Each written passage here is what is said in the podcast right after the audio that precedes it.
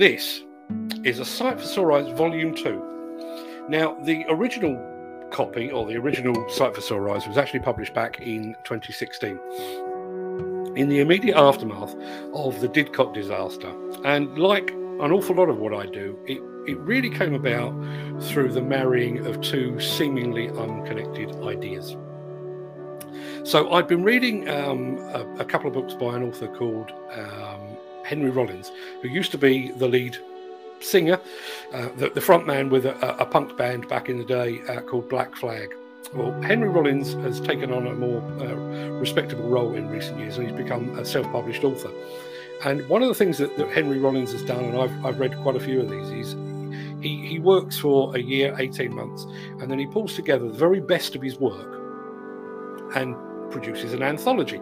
Now, I, I saw that and I thought, well, that seems like a remarkably good idea, bearing in mind the fact that um, I, I do a, an awful lot of writing. And I, I thought to myself, you know, one of these days I will sit down and I will pull together all of my very best work and I'll turn it into a book.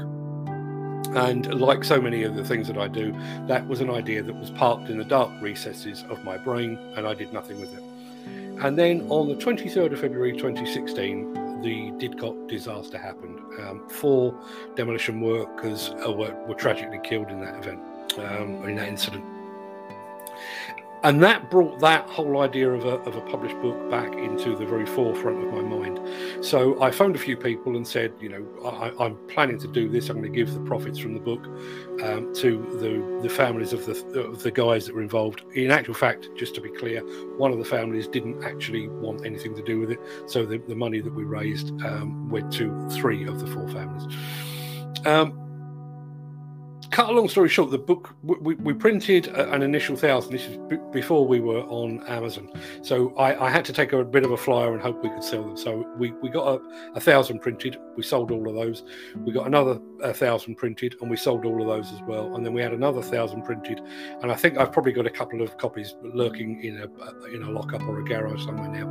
Uh, probably a little bit moth-eaten these days. That I I promised myself that I would do one every year, and here we are nearly six years later, and I finally got around to doing volume two. Now, I have actually put in my uh, Google Calendar a note for about this time next year to do volume three.